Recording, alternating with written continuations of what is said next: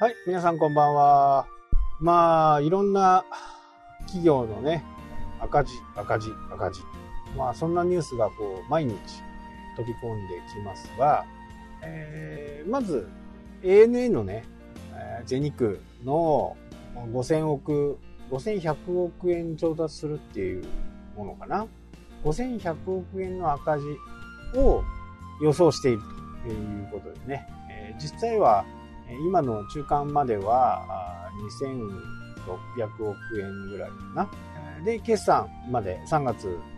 末までは、を計算すると、まあ、5000億円程度になると。えー、出向とかね、えー、いろんな形でやるという形ですね。まあ、非常に大きな金額です。そもそもやっぱり飛行機会社っていうのは、コストがね、非常にかかるわけですね。2018年の売り上げが、え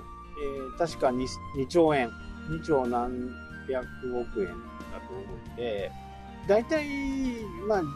テンパーはいかないんですよね、実質の利益っていうのは。まあ、それを考えると、えー、200億円ぐらいですけどですね。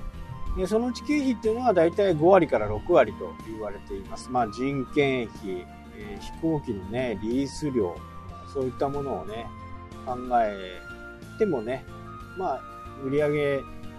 2兆円で半分って言ったら1兆円ぐらいね、かかるわけですね。まあ、ここで、まあ、いち早くね、手を打ったのが、大型機の売却ですね、リース解除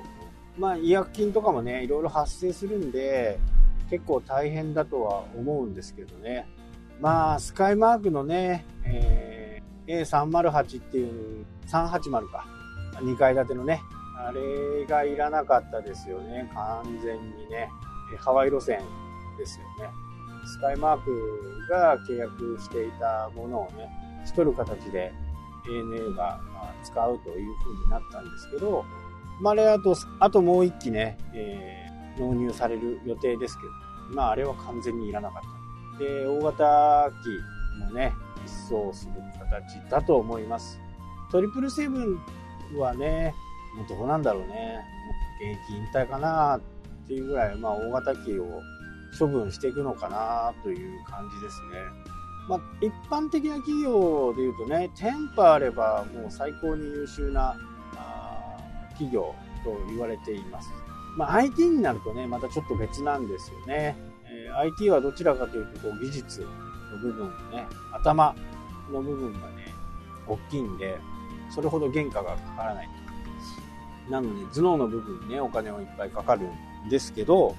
やっぱり一般的にこう製造業とかね、こう運送業とか、そういったものっていうのは、あやっぱり原価がね、非常に高くなる。まあ、固定、固定費ってですね。まあ、どの会社でもこう固定費っていうのはあると思うんですけど、不動産借りたら不動不動産のね、賃貸料とか、電話代、人件費、ね、保険代、高速効果、税金とかね、労働保険とか、年金、厚生年金とかね、そういったもの。だから200億ぐらいのね、えー、1年間の利益なので、何年？2、3 2 30年で返すようなね、感じになるのかな。まあでもこれではいけないということで、大きな飛行機の売却とかね、人件削減はね、やらないとなんか、やっぱり銀行も貸さないっていうかね、まあ、JAL に代わってね、ANA がその JAL のこう倒産したね、JAL の代わりをやるようになって、まあ正直イケイケどんどんだったんで、まあここに来てね、2019年は最高の売上高をたどるはずだったんですけどね。まあここに来て国際線が全くダメと。国内はね、そこそこ戻ってきているという形で、まあ今度はピーチの方にね、力を入れていく。あれもグループ会社ですけどね。まあ、リスクヘッジをね、していかないと、やっぱり生き残っていけないと。いう風な形ですよね。ANA も、まあ、ANA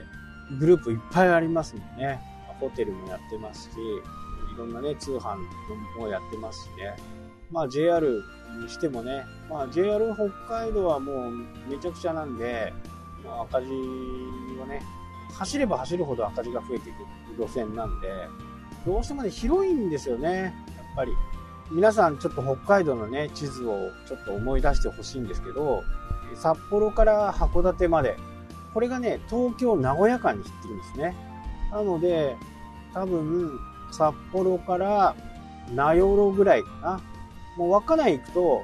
もう完全に大阪通り越してね、岡山ぐらい。まあ、そこまで大きな、広大な土地にね、線路を引いているわけです。で、ここをやっぱ補修していかないと線路を走れないんでね、補修の費用、除雪の費用とかが莫大にかかってしまう。まあ僕はそこら辺に住んでるわけじゃないんでね、勝手なことを言ってしまうんですけど、やっぱりそういうのはもうバスにね、して、鉄道っていうのはやっぱ線路の補修がね、非常に大変で、日々見ていないとね、毎日こう雪が降るわけですから、どの程度雪が降っているのかっていうのをね、確認しながらこう、やって何センチ以上になると除雪が出るという風な形なんでね、北海道もこう、もう鉄道網っていうのをね、ある程度諦めた形でね、やっていかなきゃなんないのかな。まあ、釧路、ね、中標別、えー、女満別、稚内っていうね、これだけ飛行場があるわけですから、ベンチャー企業がね、こういうところにこう、10人乗りぐらいのね、セスナを飛ばすとかっていう事業はね、結構ありなんじゃないかなと思いますね。まあ、こういうのを JR がね、やっていく。まあ、JR もいろんな形でこう変化を遂げていこうと思っていますけど、まあ、ホテル事業を伸ばすとかね。まあ、ここでやっぱり一番上手にやってるのは JR 北九州ですよね。まあ、事業多角化をやっていくわけです。なので、私たちもね、小さい会社とはいえね、小さいスモールビジネスとはいえ、